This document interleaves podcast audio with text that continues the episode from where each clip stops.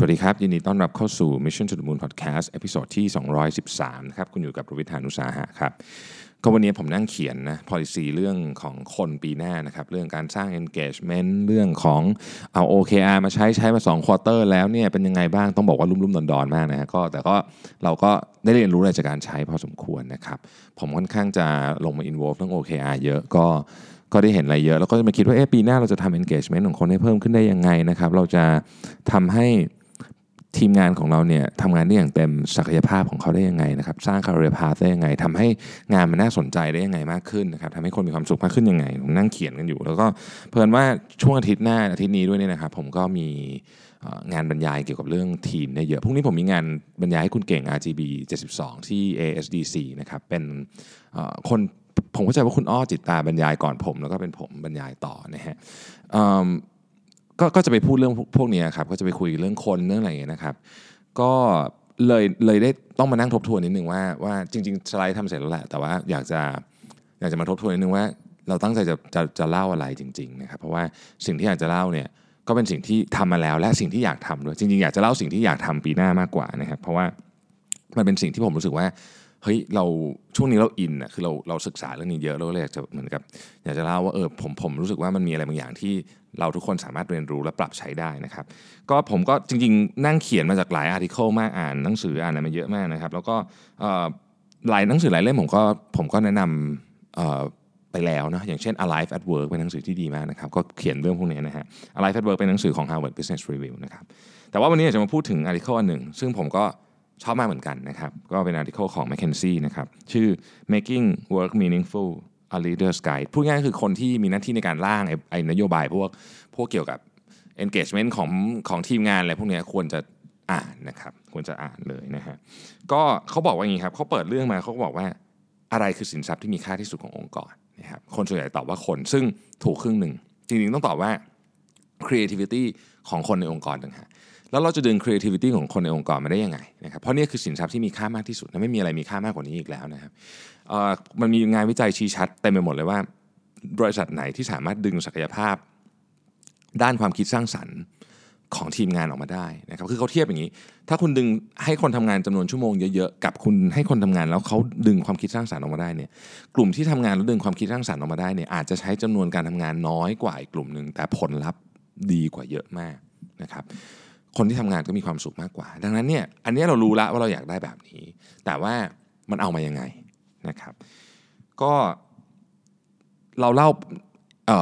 ข้อมูลให้ฟังนิดนึงก่อนว่า ปัจจุบันนี้เนี่ยเขาไปสำรวจมา ว่าคนส่วนใหญ่เนี่ยรู้สึกว่าตัวเองเนี่ยทำงานแล้วแล้วมีมีมีความหมายไม่รู้สึก engage กับงานไหมนะครับ ก็ต้องบอกว่าผลสำรวจในอเมริกาบอก 70%เนี่ยไม่มี engagement กับงานเลย คือไม่รู้สึกอินนะฮะว่างั้นนะหนักกว่านั้น 9 ใน 10 ของคนที่ทำงานเนี่ยบอกว่าตัวเองยังไม่ได้ใช้ศักยภาพของเขาอย่างเต็มที่ คือพูดง่ายๆคือ โครงสร้างต่างอะไรต่างๆ ขององค์กรเนี่ยไม่เอื้อให้เขาได้ทำในสิ่งที่เขาคิดว่าเขาทำได้ดีที่สุด ไม่ว่าจะด้วยเหตุผลอะไรก็แล้วแต่นะครับ แล้วก็มีคน 60กว่าเปอร์เซ็นต์ที่บอกว่าไม่รู้ว่าจริง ๆ เป้าหมายขององค์กรคืออะไร ซึ่งก็ดูแล้วตัวเลขก็ดูน่าเป็นห่วงพอสมควรนะครับ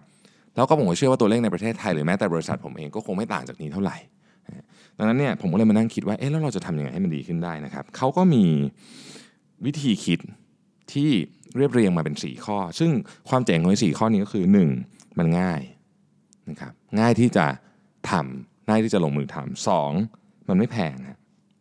สามมันใช้งานได้จริงนะครับ แล้วก็ 4 มันสามารถใช้ได้กับพนักงานทุกระดับในองค์กรนะครับตั้งแต่ใหญ่สุดจนถึงพนักงานระดับ operations เลยนะครับเขาบอกไว้ว่าอย่างนี้ฮะปัจจุบันนี้เนี่ย rewarding system แบบเดิม ก็คือการให้รางวัลแบบเดิมเนี่ยนะครับกับการเลื่อนขั้นตำแหน่งในแบบเดิมเนี่ยมันไม่มันไม่สอดคล้องกับวิธีการทำงานของบริษัทแล้ว คือการทำงานบริษัทในยุคนี้มันเปลี่ยนเร็วมาก แล้วก็ไม่สอดคล้องกับคนที่เข้ามาทำงานด้วยโดยเฉพาะคนในเจเนอเรชันใหม่เนี่ยเขาไม่ได้เขาไม่ได้เชื่อในเรื่องแบบแบบการเลื่อนขั้นไปเรื่อยๆ หรือก็การ rewarding system แบบเดิมอีกแล้วนะครับผลสำรวจว่าอย่างนั้น เพราะฉะนั้นหน้าที่ขององค์กรก็คือการหา เขาเรียกว่าหาความหมายใหม่ในการทำงานเออต้องใช้คำนี้กันที่ทำให้คนโดยเฉพาะคนยุคใหม่เนี่ยรู้สึกมี engagement ในการทำงานมากขึ้นนะครับ ทีนี้ทำอะไรบ้างนะครับ อันที่หนึ่งนะครับเขาบอกให้ทลายกำแพงไปซะไอ้กำแพงที่ว่านี่คืออะไรนะครับกำแพงที่ว่าเนี่ยถ้าเรามองแบบคอร์ปอเรทนิดหนึ่งก็คือของพวกไซโลต่างๆ แต่ถ้าเกิดมองไปมากกว่านั้นก็คือเรื่องของความโปร่งใสฮะเราลองนึกถึงในอดีตเนาะในอดีตเนี่ย คนที่เข้ามาทำงานเนี่ยเรารู้เรื่องนิดเดียวมากๆถูกไหมฮะเรารู้เรื่องนิดเดียวมากงานที่เราทำเราก็รู้อยู่แค่นั้น เราก็ไม่ได้อยากจะรู้อะไรเยอะหรอกจริง ๆ แล้ว แต่ว่ามันก็ทำให้เราไม่รู้สึกว่าเอ๊ะสิ่งที่ฉันทำอยู่ทุกวันนี้ฉันนั่งทำพิมพ์อะไรของฉันอยู่ทุกวันเนี่ยนะฮะในคอมพิวเตอร์เนี่ยตอบเมลส่งเมลทำนู่นทำนี่เนี่ยมันส่งผลอะไรกับคนอื่นบ้าง ไม่ต้องเอาไม่ต้องพูดยังไม่ต้องพูดถึงลูกค้านะเอาส่งผลอะไรกับคนอื่นในบริษัทเดียวกันเนี่ยอันนี้บางทีไม่รู้เลยนะครับดังนั้นเนี่ยเราต้องหาวิธีการที่จะลดเรื่องของการแบ่งแยก การแบ่งแยกในองค์กรนี่ต้องเริ่มต้นก่อนเลย ไม่ไม่มีแผนกชั้นแผนกเธออะไรแล้วแบบฉันก็ทำงานของฉันเสร็จแล้วฉันก็ส่งไปไม่รู้แหละว่า ผลการทำงานของฉันมันจะส่งผลกับเธอยังไงนะครับถ้าลดตรงนี้ได้เนี่ยความร่วมมือมันจะเกิดขึ้นนะครับวิธีการง่ายที่สุดในการลดวิอันนี้ก็คือทำให้เกิดการเจอหน้ากันบ่อยขึ้น โดยเฉพาะเนี่ยโดยเฉพาะอะไรที่ไม่ใช่ฟอร์แมตของการประชุม เออนะฮะคือเมื่อไหร่เข้าไปฟอร์มของการประชุมปุ๊บเนี่ยคนก็จะรู้สึกแบบ มันจะไม่เหมือนเป็นการ คือคือในในในในในวิธีคิดของการประชุมเนี่ยมันมีอะไรหลายอย่างนะมันมีไดนามิกหลายอย่างมันมีเรื่องของการต้องโชว์ออฟกันด้วยเรื่องของการบางทีก็ต้องมีการบลัฟกันนิดหน่อยเข็นกันนิดหน่อยอะไรเงี้ยคือมันมันไม่ใช่บรรยากาศที่จะทำให้เกิดเกิดคอนเน็ชันกันระหว่างคนหลาย ๆ แผนกได้นะครับดังนั้นเนี่ยอันนี้ก็เป็นอันหนึ่งอันแรกเลยนะก็ต้องหาวิธีการสร้างความเชื่อมต่อความเชื่อมโยงระหว่างคนในองค์กรเนี่ยให้มันอยู่ในระดับลึกมากขึ้นนะครับ หรือทำได้ดีกว่านั้น เชื่อมโยงไปกับตัวลูกค้าด้วย ถ้าคนในองค์กรของเราเขาเห็นว่าสิ่งที่เขาทำเนี่ยมันกระทบอะไรกับชีวิตของลูกค้านะครับเขาจะรู้สึกงานเขามีความหมายมากขึ้น แล้วเขาจะตั้งใจทำงานมากขึ้น มนุษย์เกือบทุกคนเป็นแบบนี้นะฮะมันมีการทดลองที่ Harvard Business School นะครับก็อาจารย์คนหนึ่งเขาไปทดลองนะฮะเขาก็ในใน Harvard Business School เขาก็มีคล้ายๆกับ โรงอาหารนะครับที่ Harvard เนี่ยนะฮะปกติเนี่ยคนทำอาหารกับคนกินนะครับเอ่อก็ไม่เห็นหน้ากันถูกไหมก็คือ อันนี้น่าจะเป็นที่ที่ที่แบบมีคนเสิร์ฟด้วยก็คือมีคนมีคนมีมีเชฟมีคนเสิร์ฟนะครับแล้วก็มีคนกินถูกไหมฮะปกติเชฟกับคนกินเนี่ยก็ไม่เห็นหน้ากันเนาะในใน setting แบบนี้นะครับเขาทำแบบนี้ฮะเขาเอากล้องไปตั้งตามโต๊ะคือตั้งอยู่ให้ให้จุดประสงค์ของกล้องอันนี้ก็คือ ส่งภาพมาที่แท็บเล็ต ที่อยู่ในครัว พูดง่ายคือคราวนี้เชฟเนี่ยจะเห็นปฏิกิริยาต่างๆ ของคนที่กินอาหารของเขานะครับเขาบอกว่าทำแค่นี้เนี่ยโดยโดยไม่ได้มีการ interact อะไรเพิ่มกว่านี้นะคือหมายถึงว่าไม่ได้ให้เชฟไปคุยกับคนมากินหรืออะไรเงี้ยเปล่าเลยแค่ให้ดูรูปเฉยๆให้ดูรูปเป็นเหมือนกับ live feed เนี่ยนะฮะปรากฏว่าทันทีที่เห็นรูปนะฮะเห็นวิดีโอฟีดพวกนี้เนี่ยเชฟต่างๆเหล่านี้ทำงานแตกต่างกันออกไปทำงานแตกต่างจากเดิม พูดง่ายคือตั้งใจทำงานมากขึ้นนะครับ ยกตัวอย่างเช่นเชฟที่เป็นอาสมมติเตรียมไข่อย่างเงี้ยนะฮะไข่เนี่ยปกติเชฟก็อาจจะทำทอดไว้เยอะๆทีหนึ่งแล้วก็ตักใส่ไปนะสมมุติเราทำข้าวข้าวไข่ดาวไข่เจียวเนี่ยก็ทำไว้เยอะๆก็ตักใส่ไป แต่พอมีวิดีโอฟีดนี้เข้ามาเนี่ยเชฟทำทีละฟองตามออเดอร์อะไรแบบนี้คือมันมีการเปลี่ยนแปลงเล็กๆน้อยๆนะครับที่ที่ทำให้ความ ความตั้งใจของตัวเชฟเนี่ยเพิ่มมากขึ้นนะครับ นอกเหนือจากนั้นเนี่ยนะครับตัวเชฟเองก็มีความสุขมากขึ้นด้วยนะเออไม่ใช่เฉพาะว่าไม่ใช่เฉพาะว่าลูกค้าได้กินอาหารที่ดีขึ้นตัวเชฟเองก็มีความสุขมากขึ้น แต่ว่าผลการวิจัยก็ชี้ชัดว่าความพึงพอใจของคนที่มาทานอาหารเนี่ยเพิ่มขึ้น 14.4%นะครับเขาบอกว่าแม้ทั้งหมดเนี่ยไม่คือไม่มีการ interact กันโดยตรงนะครับแต่เพียงแค่ video feed ที่ที่ส่งมาจากภาพของโต๊ะลูกค้าเนี่ยว่าว่าว่าคนกินอาหารของเขาเนี่ยรู้สึกยังไงเนี่ยก็เพียงพอแล้วที่จะทำให้คนเราเนี่ยตั้งใจที่จะทำงานให้ดีมากขึ้นนะครับอันนี้ก็เป็นแบบง่าย ๆเลยนะแบบง่าย ๆเลยนะครับ ก็อันที่หนึ่งทำลายกำแพงให้ให้ให้ลดลงให้คนไปได้ได้รู้สึกจริง ๆ ว่างานของเขาเนี่ยมันมันส่งผลต่อชีวิตคนอื่น จริง ๆ ไม่ว่าจะเป็นคนในองค์กรหรือคนนอกองค์กรก็ตามนะครับ อันที่สองก็มาเน้นต่ออีกว่า จะทำยังไงให้ให้ให้ไอที่บอกเมื่อกี้ลูกค้าเนี่ยลงลึกลงไปอีกความสิ่งที่เราทำส่งผลกระทบอะไรกับลูกค้าเนี่ยลงลึกลงไปอีกลงไปอีกหนึ่งขั้นนะครับ อันนี้ก็จะต้องใช้การวางแผนระดับองค์กรนิดหนึ่งนะครับ คือคนส่วนใหญ่เนี่ยนะครับ ไม่ค่อยเข้าใจหรอก ว่างานที่ฉันทำมันส่งผลอะไรกับลูกค้าบ้าง โดยเฉพาะถ้าเกิดเราไม่ได้ทำงานที่เจอหน้ากับลูกค้าโดยตรง นะครับแม้แต่คนที่เจอหน้ากับลูกค้าโดยตรง บางทีก็ยังยังไม่ได้เห็นชัดๆ เพราะว่าลูกค้าที่เราพูดถึงเนี่ยเวลาเราบอกว่าเซลล์ขายของเนี่ยส่วนใหญ่เซลล์จะขายให้กับร้านค้าอีกทีหนึ่งถ้าเป็นรูปแบบของการค้าขายแบบโมเดิร์นเทรดเซลล์เองก็ไม่ได้เจอลูกค้าที่เป็นคนใช้ของจริง ๆ ด้วยซ้ำนะครับส่วนคนอื่นเนี่ยไม่ต้องพูดถึงเลยนะฮะดังนั้นเนี่ยเขาก็เลยอยากจะทดสอบว่า เรื่องนี้มันส่งผลต่อวิธีการทำงานหรือเปล่านะครับอดัมแกรนต์นะครับ อาจารย์ที่วอร์ตันแล้วก็เป็นนักเขียนที่ผมชอบมาก ก็ได้ได้ทำการทดสอบนะครับของเรื่องนี้กับการหาทุนให้กับมหาวิทยาลัยนะครับ ต้องเรียนอย่างนี้ก่อนว่า ในอเมริกาเนี่ยนะครับเรื่องการหาทุนให้กับมหาวิทยาลัยเป็นเรื่องใหญ่มากนะแล้วก็เป็นหนึ่งในเงินที่สำคัญที่สุดในการบริหารมหาวิทยาลัยนะครับเพราะฉะนั้นเรื่องนี้ก็เป็นเรื่องที่ค่อนข้างซีเรียสทีนี้ต้องบอกว่าคนที่โทรไปแล้วขออให้บริจาคมหาไม่ให้มหาวิทยาลัยเนี่ยคนที่ทำหน้าที่โทรไปเนี่ยนะครับงานนี้เป็นงานที่ไม่สนุกเลยนะเพราะว่ามันมันยาก ถูกไหมฮะ มันเป็นงานที่ยากมากเนาะเราลองนึกภาพเราดูโอ้โหมันยากมากที่จะโทรไปเพื่อขอให้สิทธิ์เก่าเอ่ยใครเอ่ยบริษัทต่างๆเอ่ยบริจาคให้กับมหาวิทยาลัยเป็นงานที่ยากนะครับ แล้วก็ไม่สนุกผลสำเร็จก็ต่ำด้วย โทร10ได้หนึ่งโทร20ได้หนึ่งอะไรก็ว่ากันไป เพราะฉะนั้นมันก็ทำให้เรารู้สึกท้อถอยท้อใจนะครับ วิธีการจ่ายเงินสำหรับคนที่โทรศัพท์ออกไปเนี่ยมหาวิทยาลัยจ่ายจาก performance นะฮะ ก็คือเป็นค่าตอบแทนเนี่ยยิ่งได้ปริมาณเงินบริจาคเท่าไหร่ก็ได้ค่าตอบแทนเยอะขึ้นเท่านั้น ซึ่งจริง ๆ ก็ฟังดูตรงไปตรงมาเนาะจ่ายเขาเรียกว่าอะไร reward ตามตามสิ่งที่ได้มา แต่ปรากฏว่างานนี้เนี่ยมันคนทำไม่ค่อยมีความสุขอะนะครับแล้วแล้วมันก็เป็นงานที่เหมือนมีปัญหาตลอดนะครับมีมีความมีความเรียกว่าอะไรอะรักลั่นของการทำงานตลอดนะฮะ อาดัมแกรนต์ก็เลยบอกว่าอะงั้นเดี๋ยวทดลองอะไรสัหน่อยนะครับเขาแบ่งคนที่โทรเนี่ยออกเป็น 2 กลุ่ม กลุ่มที่1นะฮะกลุ่มที่ 1 ก็เอาคนที่โทรศัพท์เหล่านี้เนี่ยนะครับให้มาเจอกับผู้บริหารของมหาวิทยาลัย ผู้บริหารของสมาคมนะครับกรรมการสมาคมต่างๆ พวกนี้แล้วก็พูดถึงความสำคัญในการศึกษานะครับในการหาเงินเพื่อที่จะหล่อเลี้ยงระบบการศึกษาในการหาเงินเพื่อที่จะให้ทุนกับนักศึกษาที่ด้อยโอกาสนะครับ เหล่านี้เป็นต้นเป็นลักษณะของสปีชที่สร้างแบบแรงบันดาลใจสร้างกำลังใจนะครับ ก็ปรากฏว่าพอพูดเสร็จก็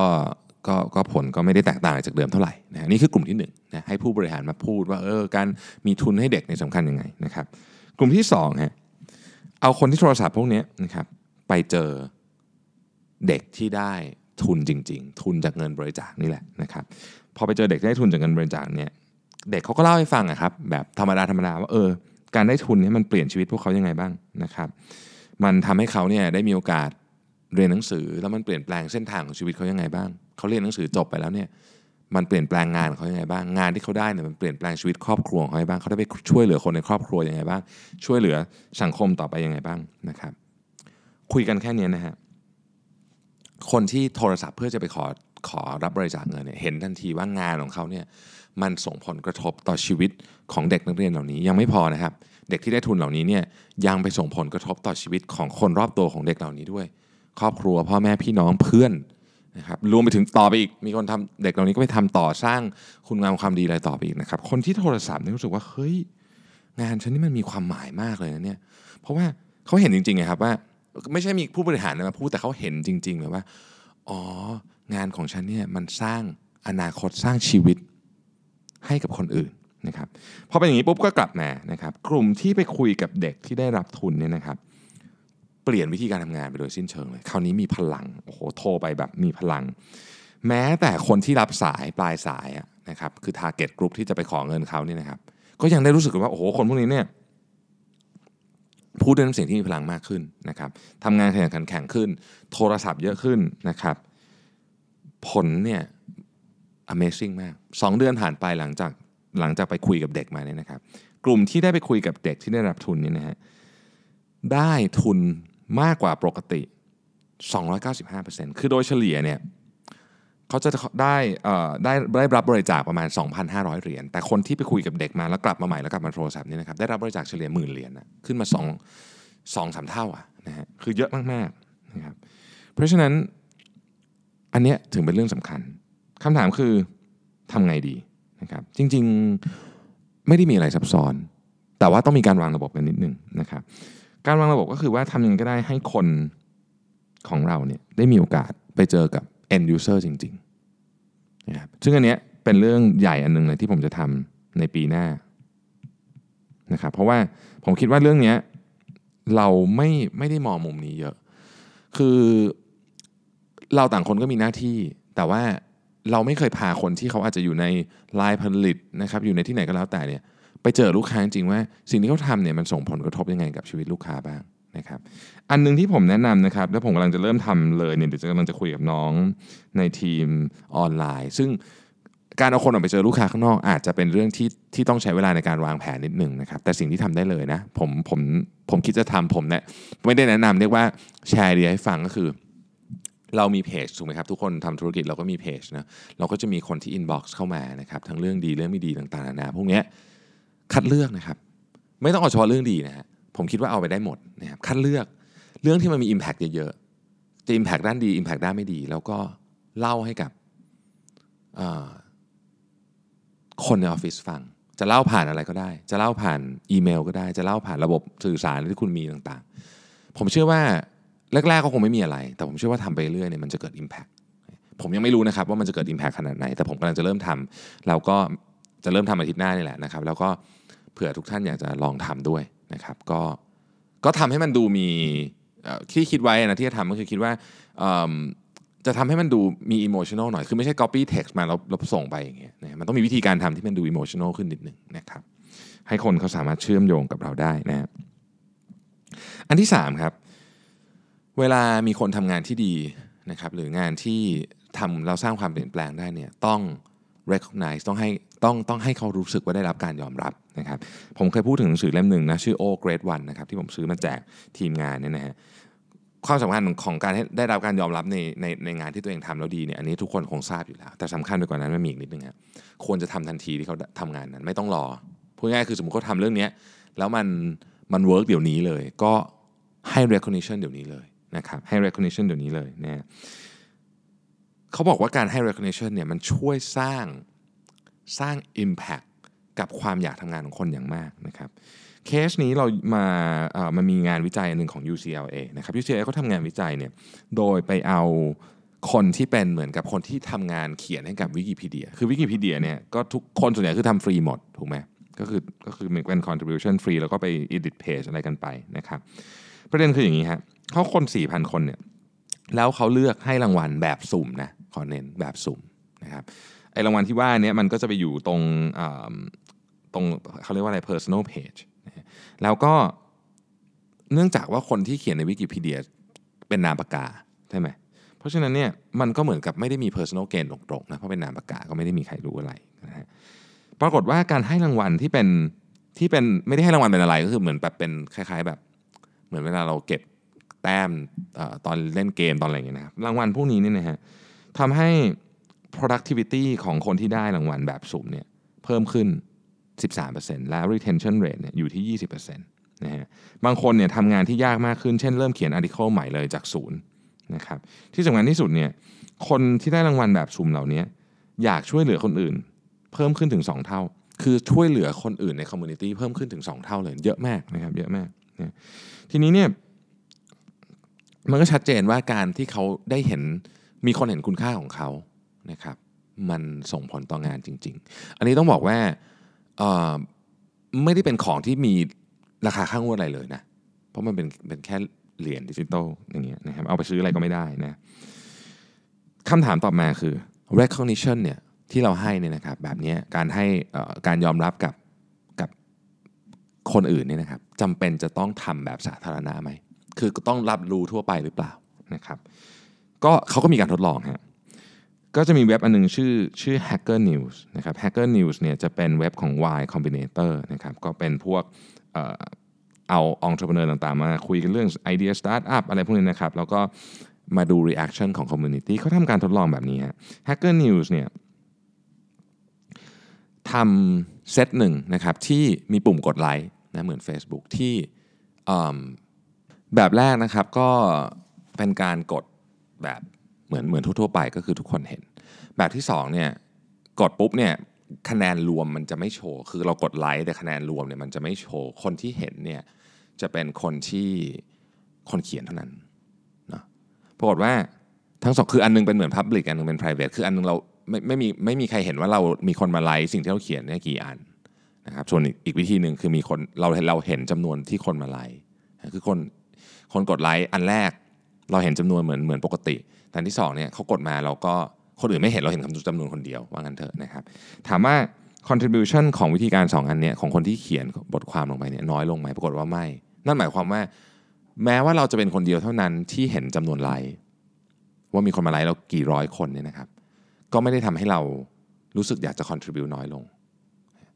การทดลองเนี้ยอาจจะสำหรับผมมันก็มันก็ยังมีอะไรที่ที่ที่มีช่องโหว่เหมือนกันแต่ว่า มันก็แสดงให้เห็นระดับหนึ่งว่าเฮ้ยจริงๆเนี่ยคนเราก็อาจจะไม่ได้ไม่ได้ไม่ได้อยากจะทำเพื่อจะเหมือนกับให้คนอื่นมาดูอะเราเราทำเพราะว่าเรารู้สึกมีความสุข ก็พอแล้วนะครับอะอันสุดท้ายโอ้อันนี้ยากสุดเลยนะครับทำยังไงจะทำให้งานที่เราทำทุกวันเนี่ยมันมันเห็นภาพแล้วว่ามันส่งผลต่อเป้าหมายใหญ่ได้นะครับ อันนี้ OKR เขาก็พยายามจะมาช่วยเรื่องนี้นะก็เป็นอันหนึ่งนะครับ แต่ว่าจะบอกว่ามันมีอะไรที่ลึกซึ้งกว่านั้นนะฮะเวลาเราพูดถึงเรื่อง vision พูดถึงเรื่องอะไรพวกนี้เรามักจะไปทำกันที่เวิร์กช็อปที่ conference นะครับซึ่งมันก็จะดูใหญ่เท่ดีนะฮะแต่เขาบอกว่าจริงๆแล้วเนี่ยเอฟเฟกของมันเนี่ยอยู่ไม่นานอยู่ไม่นานนะครับ แต่ว่าทำยังไงถึงจะเอา message อันนี้ไปอยู่ในใจของของ ทีมงานได้จริงๆ วิธีการเดียวก็คือคนที่ทำงานเนี่ยจำเป็นที่จะต้องเชื่อมโยง message เนี้ยกับคือมันต้องเข้าไปอยู่ในใจ มันต้องมันต้องเชื่อมโยงกับประสบการณ์ส่วนตัวของเขา การพูดใน conference ของหัวหน้าเท่ๆเนี่ยมันไม่ได้ช่วยอะไร มันคล้ายๆกับตัวอย่างที่เราพูดเรื่องเงินบริจาคเมื่อกี้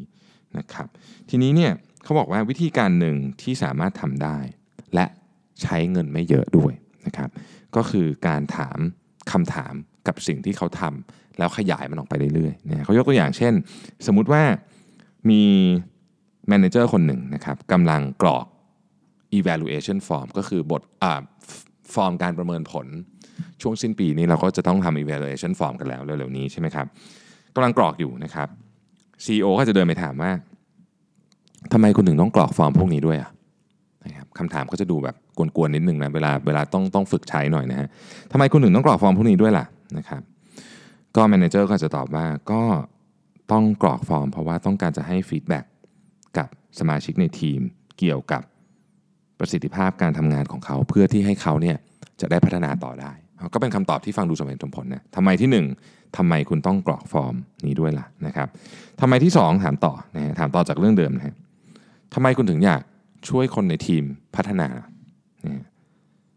manager ก็อาจจะตอบว่าก็ ทีมเราจะได้ทำซอฟต์แวร์ที่ดีขึ้นนะครับทำซอฟต์แวร์ที่ดีขึ้นนะถามต่ออีกนะ CEO ถามต่ออีกทำไมคุณถึงอยากทำซอฟต์แวร์ที่ดีขึ้นล่ะmanager คนนี้จะตอบว่า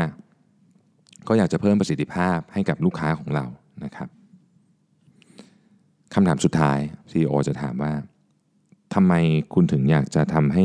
ลูกค้าของเราทำงานอย่างมีประสิทธิภาพมากขึ้นนะนะครับ manager จะตอบว่า เพื่อที่พวกเขาเนี่ยจะได้เอาเวลาที่ไม่ต้องมาวุ่นวายกับไอ้ซอฟต์แวร์พวกนี้เนี่ยนะครับเอาเวลาไปทำสิ่งที่พวกเขาสามารถทำได้ดีที่สุด พวกเขาสามารถดึง creativity ของตัวเขาเองออกมาได้มากที่สุดทำให้ลูกค้าเราเนี่ยประสบความสำเร็จในธุรกิจนะคำตอบที่ 4 นี่แหละ ที่เป็นสิ่งที่เชื่อมโยงมาจากการกรอกฟอร์ม evaluation เลยนะ คือถ้าเกิด ถ้าเกิดกรอกฟอร์ม evaluation เฉยๆอะก็ก็ไม่ได้ดูเป็นงานที่มีความหมายอะไร แต่พอทันทีที่บอกว่าพอถามไปเรื่อยแล้ว manager คนนี้เขาตอบเองนะครับ คือ CEO ไม่ได้ยัดคำตอบให้เขาแต่เขาตอบเองว่า อ๋อ งานที่ฉันทำเนี่ยในที่สุดแล้วเนี่ยมันจะไปช่วยให้ลูกค้า สามารถดึงประสิทธิภาพในการทำงานมาได้ดีที่สุด สามารถเอา creativity ของลูกค้าออกมาใช้ได้ดีที่สุดนะครับไปช่วยช่วยลูกค้าจริง ๆ ในเรื่องที่ที่เขาเก่งที่สุดที่จะทำ โอ้อย่างนี้ปุ๊บมันก็เห็นเลยว่าอ๋องานที่ฉันทำเขาเห็นเองนะครับ คนที่ถูกถามก็จะเห็นเองว่าอ๋องานที่ฉันทำเนี่ยมันมีความหมายใหญ่โตแบบนี้นี่เอง หลายครั้งพวกนี้เนี่ยกลายไปเป็น company vision เลยก็มีนะครับ คล้ายๆกับเรื่องของ NASA นะครับ เรื่องของ NASA อันนี้ไม่ใช่นาซาคนถูพื้นแต่คล้ายๆกันก็คือ ที่นาซาเนี่ยเขาจะชอบถามอะไรแบบนี้จริงๆนะครับแล้วเรื่องคนถูพื้น ผมไม่รู้เป็นเรื่องแต่งหรือเปล่านะที่จอห์นเอฟเคนเนดีไปถามคนถูพื้นว่าคุณกำลังทำอะไรอยู่ ที่คนถูพื้นที่นาซาแล้วคนถูพื้นที่นาซาก็บอกว่าอ๋อผมกำลังส่งคนไปดวงจันทร์นะทีนี้เราไม่รู้เรื่องนั้นเป็นเรื่องจริงเรื่องแต่ง แต่ว่าเรื่องนี้ครับเป็นเรื่องจริงแน่ๆเพราะว่าเรื่องนี้มีมีอ้างอิงนะครับมาจากวอเตอร์เป็นเป็น เอกสารของวอเตอร์นะครับคนคนที่พูดถึงเนี่ยคือ Andrew Carton เป็นอาจารย์ที่วอเตอร์เขาบอกว่านาซาในช่วงปี 1960เนี่ยก็กำลังจะส่งคนไปดวงจันทร์นะครับต้องการให้ทุกคนเนี่ยเขาต้องการทุกคนที่นาซาเนี่ยมีมีความผูกพันกับงานที่ทำมีความรู้สึกว่าฉันกำลังจะจะส่งคนไปดวงจันทร์จริงๆ เพราะฉะนั้นเขาจะตั้ง 4คำถามเขาเรียกว่า four step question นะครับคำถามที่1นนะฮะเขาจะถามก็ถามถามแล้วว่าตอนนี้คุณทำอะไรอยู่ นะครับเช่นก็อาจจะมีวิศวกรคนหนึ่งบอกว่าอ๋อกำลังทำเรื่องพวก board circuit อยู่นะครับคำถามต่อไปนะฮะก็จะถามว่าทำไมคุณถึงทำ board circuit ด้วยนะครับเขาก็จะตอบว่าเออไม่รู้ว่า board circuit นี่มันก็มันจะทำให้ยานมันมันเคลื่อนได้นะครับ แล้วทำไมถึงต้องทำให้ยานเคลื่อนได้นะฮะก็เพราะว่าเราเรามีเวลาที่จะต้องเอาจรวดออกไปวันที่นี้นะฮะทำไมถึงต้องอยากส่งจรวดไป เพราะว่าเราต้องการที่จะเอาคนอเมริกันไปที่ดวงจันทร์ให้ได้ คือมันเป็น4 step 4ขั้นตอนแบบนี้ทำให้คนทุกคนเนี่ยไม่ว่าคุณจะมาจากที่ไหนก็ตามเนี่ยคุณจะเห็นว่าอ๋อความพยายามของฉันเนี่ยเป็นหนึ่งใน collective effort ของทุกคนที่จะส่งคนไปที่ดวงจันทร์ให้ได้นะครับและเมื่อเป็นแบบนี้นี่เองทำให้งานเขามีความหมายมากขึ้นนะกล่าวโดยสรุปก็คือ เราต้องให้คนที่ทำงานกับเราเนี่ยนะครับ คิดถึง why ทำไมเขาถึงทำสิ่งนี้มากกว่า what คือเขากำลังทำอะไรอยู่ยกตัวอย่างเช่น สมมุติว่าเราอยากจะลดน้ำหนักนี่นะครับ ถ้าเรา what ของเราก็คือ กินสลัดออกกำลังกายนะฮะซึ่งมันมันมันมันค่อนข้างพูดจริง ๆทำแบบถ้าถ้าคิดแค่นี้ว่าอยากจะกินต้องต้องกินสลัดต้องออกกำลังกายเนี่ยมันก็ค่อนข้างจะเหนื่อย และอาจจะฝืดแต่ถ้าเรามาถามว่า why คืออะไร why คือ เราต้องการที่จะ ลดน้ำหนักมีความมั่นใจมากขึ้น และมีสุขภาพดี เพื่อที่จะอยู่กับครอบครัวได้นานๆ โอ้โห คราวนี้แบบไอ้เรื่องกินสลัดในเรื่องเล็กละ เพราะว่า why เรามันใหญ่กว่าเยอะนะครับ เพราะฉะนั้นเนี่ยตั้ง why ขึ้นมาก่อน แล้ว what มันจะเป็นเรื่องง่ายยกตัวอย่างกลับไปที่ตัวอย่างเรื่องของเงินบริจาคเมื่อกี้นี้นะครับ เงินบริจาคเมื่อกี้นี้เนี่ยวัดคือเขาโทรศัพท์ไปหา คนที่เขาอยากจะขอเงินบริจาค ซึ่งเป็นงานที่น่าเบื่อมาก แต่ถ้าย้อนกลับมาดูถึงวายเนี่ยนะครับเขาช่วยเปลี่ยนชีวิตคนพอเรานึกถึงว่าเราช่วยเปลี่ยนชีวิตคนเนี่ยไองานโทรศัพท์มันก็เป็นเรื่องเล็กละดังนั้นเนี่ยบทสรุปของเรื่องนี้ทั้งหมดก็คือ ต้องทำยังไงก็ได้ให้คนนึกถึงวายให้ได้ว่า ฉันกำลังทำเรื่องนี้อยู่อะเพราะอะไรไม่ใช่ฉันกำลังทำอะไรอยู่ฉันกำลังทำเรื่องนี้อยู่อะเพราะอะไรแล้วงานของเขาเนี่ยจะมีความหมายขึ้นมาทันทีนะครับเพราะในชีวิตของคนเรานี่แหละไอ้คำว่าฉันทำเรื่องนี้ไปเพราะอะไรนี่แหละ มันจึงจะทำให้มีความหมาย มันจึงจะทำให้ชีวิตเราเนี่ยมีความหมายนะครับผมขออนุญาตไม่อยากจะดราม่าเยอะแต่ว่าเล่าให้ฟังนิดนึงกัน ทุกวันนี้ที่นั่งอัดพอดแคสต์อยู่เนี่ยนะครับทั้งที่จริงๆแล้วบางทีก็อยากกลับไปนอนมากกว่าในพูดจริงนะฮะแต่ว่าก็อยากอัดทุกวันเพราะอะไรรู้ไหมเพราะผมรู้ว่ามีคนรอฟังอยู่ อาจจะไม่ได้เยอะแยะอะไรนะครับ แต่ว่าผมได้รับ inbox มาให้กำลังใจได้รับ inbox มาว่าเฮ้ยพอดแคสต์พี่แบบเป็นสิ่งที่ผม looking forward to ทุกวัน ไม่ได้มีเยอะนะครับ คือคนที่เขียนมาแบบว่าเอ้ยโหพอดแคสต์พี่เป็นสิ่งที่แบบ ผมต้องฟังทุกวันเลยผมตื่นมา ผมอยากฟังเรื่องนี้ก่อนเป็นอย่างแรกเนี่ย ไม่ได้มีเยอะนะครับ ไม่ได้มีเป็นหลักสิบหลักร้อยอะไรอย่างนี้นะครับ มีเป็นหลักไม่กี่คน แต่แค่นั้นนะครับ ก็เพียงพอแล้วที่จะทำให้ให้ให้ผมเนี่ยสามารถที่จะไม่ไม่ได้รู้สึกเบื่ออะไรที่ต้องหรือหรือรู้สึกเหนื่อยที่ต้องทำแต่ว่าเรารู้ว่าเราทำไปเนี่ยเพราะมันมีเหตุผล ผมคิดว่าลักษณะมันก็เป็นคล้ายๆกันแบบนี้นะครับ ก็ ทั้งหมดทั้งปวงนี้ขออนุญาตทวนอีกสักครั้งหนึ่งนะครับ อันที่หนึ่งนะครับก็คือว่าความความไอ้พวกกำพงกำแพงเนี่ยต้องทลายทิ้งนะฮะอันที่สองนะครับต้องให้คนเนี่ยรู้ได้ว่าสิ่งที่เขาทำเนี่ยมันมีความหมายต่อคนอื่นยังไงนะครับอันที่สามนะฮะองค์กรต้อง recognize งานของเขา ก็คือเมื่อเมื่อเขาทำอะไรสำเร็จเมื่อเขาทำอะไรพวกนี้ต้อง ต้องให้รางวัล จะเป็นในที่ลับหรือในที่สาธารณะก็ก็ไม่ได้เป็นประเด็นอะไรเท่าไหร่นักนะครับ อันที่4เนี่ยต้องเชื่อมโยงงานที่เป็นงานที่ทำทุกวันเนี่ยกับอะไรที่ใหญ่กว่า อะไรที่ใหญ่กว่าตัวเขาให้ได้นะครับสี่ขั้นตอนนี้ก็จะทำให้เราสามารถดึงศักยภาพหรือต้องบอกว่าเป็นสินทรัพย์ที่มีค่าที่สุดขององค์กร ก็คือความคิดสร้างสรรค์ของแต่ละคนที่ทำงานอยู่กับเรานะครับไม่ว่าจะอยู่ในเลเวลใดก็ตามออกมาให้ได้ นะครับและเมื่อทำได้แล้วเนี่ยองค์กรก็จะได้ประโยชน์นะครับที่ได้ดึงความคิดสร้างสรรค์ของคนที่ทำงานออกมา แต่สำคัญไปกว่านั้นครับคนที่ทำงานจะมีความสุขมากขึ้นนะทีมงานเราจะมีความสุขมากขึ้น เขาจะมี engagement มากขึ้น เขาจะอยากมาทำงานมากขึ้น แม้ว่างานอาจจะเหนื่อย บางงานอาจจะไม่สนุก แต่ถ้าเขารู้ว่าเขาทำไปทำไม ไม่ใช่ทำไปเพราะไม่ไม่ใช่ทำอะไร แต่รู้ว่าทำไปทำไมนะครับ why I'm doing this นะชีวิตเขาจะเปลี่ยนแปลงไปแล้วชีวิตขององค์กรก็จะเปลี่ยนแปลงไปเช่นกันนะครับ ก็น่าจะพอสมควรนะครับวันนี้นะครับก็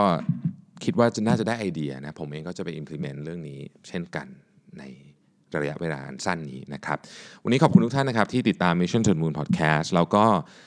มีหลายท่านถามเข้ามานะครับอ๋อต้องขอบคุณก่อนเลยที่มีหลายท่านสั่งหนังสือสั่งหนังสือคนสั่งเข้ามาเยอะมากนะครับ ขอบพระคุณมากทุกท่านนะครับ แล้วก็อยากให้เขียนอะไรก็ไปมันจะมีช่องหนึ่งเนาะที่ที่เป็นกรอกก่อนจะออกนะครับว่า มีโน้ตอะไรพิเศษอยากผมเขียนอะไรก็โน้ตในนั้นได้นะครับ แล้วก็ถ้าหาไม่เจอก็ inbox เข้ามาได้ไม่เป็นไรนะครับ ผมตอนนี้มีคนมาช่วยตอบ inbox อยู่นะครับ ก็ขอบคุณนะครับที่ติดตาม Mission to the Moon Podcast แล้วเราพบกันใหม่ในวันพรุ่งนี้ครับ สวัสดีครับ